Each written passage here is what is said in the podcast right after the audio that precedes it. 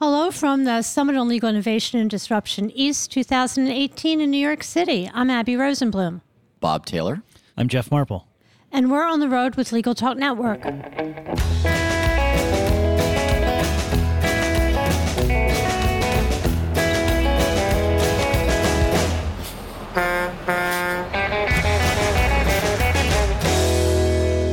And we're back. Thank you so much for joining us on the road. It's a pleasure to be here. Today we're talking with in-house professionals about their views of SOLID and the conference and the communication between law firms, in-house counsel, and service providers. So first, can you tell me a little bit about yourself? Sure. My name is Bob Taylor. Um, I'm at Liberty Mutual, and uh, I've been there for the majority of my career. I'm currently uh, in a legal operations role, uh, leading a team called Legal uh, Ideation and Transformation. Uh, my name is Jeff Marple. I'm also at Liberty Mutual. I'm the Director of Innovation uh, within Liberty Legal. I work on Bob's uh, ideation and transformation team. So what were your impressions of the speakers so far today? So the speakers this morning were fantastic. You know, I particularly liked the talk this morning around um, the Big Four and the fact that they are coming for the legal ecosystem here in the United States and uh what kind of disruption that's going to cause. And um, quite frankly, from an in-house perspective, we welcome that disruption and kind of find it very interesting. And, um, you know, we're we're looking to see what the future might hold. I uh, agree with everything you said, Bob. I also enjoyed uh, what Bobby from H B R was talking about, about how in-house is changing sort of the makeup of the work that they do in-house versus out, uh, sort of mirrors a lot of the things that we've been thinking about. Any particular soundbite resonate with you? Well, at my particular table, um, there was a gentleman, I won't mention names or firms, but was saying, you know, is this the end of the legal guild, right? Is this the beginning of the end of really the, the legal guild and the kind of protectionist system that we've set up for ourselves here in the United States as lawyers? And I just thought that was a very interesting statement. Explain that to me a little bit more. I think um, what they're seeing is all kinds of challenges from other types of service providers, and that the traditional law firm um you know, method of service delivery, it just needs to change, and that there's no longer going to be these protections for lawyers and being able to be the only way to get your legal matters handled uh, from here on out. I found the the projection that there is going to be fifty-five billion dollars in A L S P market uh, with by twenty twenty-five to be surprising, and that we're only at about two billion dollars right now. Um, that made me think that probably there's more more work in-house that I need to take a look at that might be able to go that way. So can you tell me a little bit about your table discussions? I know, Bob, you mentioned a little bit. Mm-hmm. I did. Um, you know, one of the things that we talked about, um, we had a mix of in-house counsel and law firms at our table, and uh, we talked about um, how if you really want to be a differentiator as a law firm with in-house buyers, start talking to us about what you're doing to lower the overall cost of legal delivery in your firm and how you can be more competitive, rather than trying to talk about, you know, your expertise and the pedigree of your firms and things like that, that we thought that was very important. We were also talking to them about the importance of um, making sure that they have a really great understanding of the metrics of their outcomes and how they operate, um, because we're going to be looking for those metrics and being able to evaluate them. Um, so we had a good conversation about that. How important do you think it is what software they're using? Um, I don't think that we're really in need of having them adopt any particular type of software. I mean, I think we're kind of agnostic when it comes to that.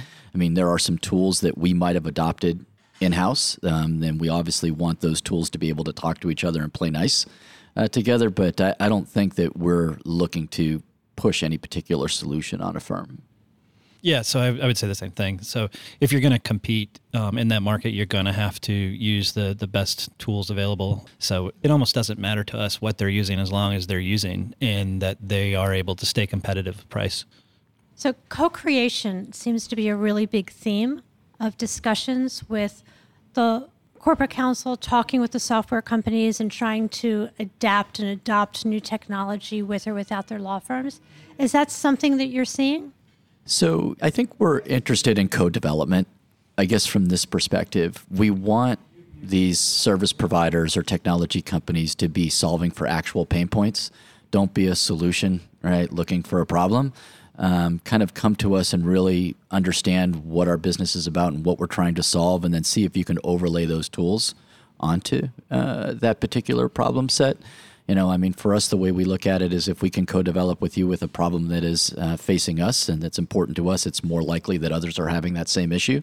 So I'd love to see uh, more service providers trying to co-create or co-develop uh, product offerings uh, with us. So twice a year we hold a, a vendor day at, at Liberty where we um, we take a handful of vendors, probably two to four, uh, usually non-competing uh, vendors, and have them come in and, and present to the larger um, larger legal department. Uh, we we invite in senior, senior leadership, including the C L O and his directs, and then thought leaders throughout the org.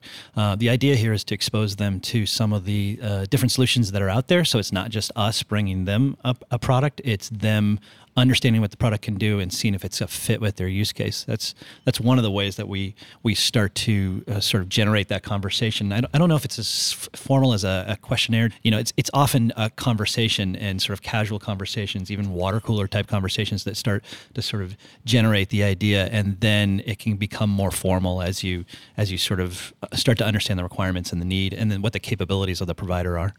So tell me, why SOLID? Why did you come? What do you hope to learn? So if other conferences or blog posts, uh, SOLID is is, is tweets. Um, so you, you're sort of exposed to uh, a, a multitude of ideas, uh, you know, from uh, different disciplines um, in short chunks, so that I can, in a day, really get my finger on the pulse of, of many different aspects of what's going on out there. And and that's probably the biggest reason that I come to SOLID, is to really understand what are the trends that are happening out there, what am I missing, and what am I doing right or wrong. I think SOLID is the unconference conference, uh, meaning that uh, you know it's one of those places where you can have a solid exchange of ideas and understand, um, yeah, SOLID, right? And see what I just did yeah, there? Yeah. Right. Um, it, so that we can have an exchange of ideas. But really what it is, you get a multitude of interesting speakers, rapid fire. If something resonates from you, there's plenty of room for you to be able to connect with those speakers. So, you know, kind of on a more altruistic basis, we're here to share what we've learned and um, also participate in this change. But selfishly, I'm here to grab a couple of new ideas and take hold of them and go back and try them and see if they fit within our operation. Before we close it out for today, I have one last question for you. If our listeners would like to follow you, what's the best way? Uh, yeah, so I'm Bob Taylor. I'm on LinkedIn, um, easy to find, and that's where you can find me. Same here, Jeff Marple on LinkedIn. You can look me up. Well, we've reached the end of the road for today's episode. I want to thank our guests for joining us today. We also want to thank our listeners for tuning in. If you like what you heard today, please rate us on Apple Podcasts. We'll see you next time for another episode of On the Road with Legal Talk Network. If you'd like more information about what you've heard today, please visit Legal Talk Network dot com. Subscribe via iTunes and R S S. Find us on Twitter and Facebook, or download our free Legal Talk Network app in Google Play and iTunes. The views expressed by the participants of this program are their own and do not represent the views of, nor are they endorsed by, Legal Talk Network, its officers, directors, employees, agents, representatives, shareholders, and subsidiaries. None of the content should be considered legal advice. As always, consult a lawyer.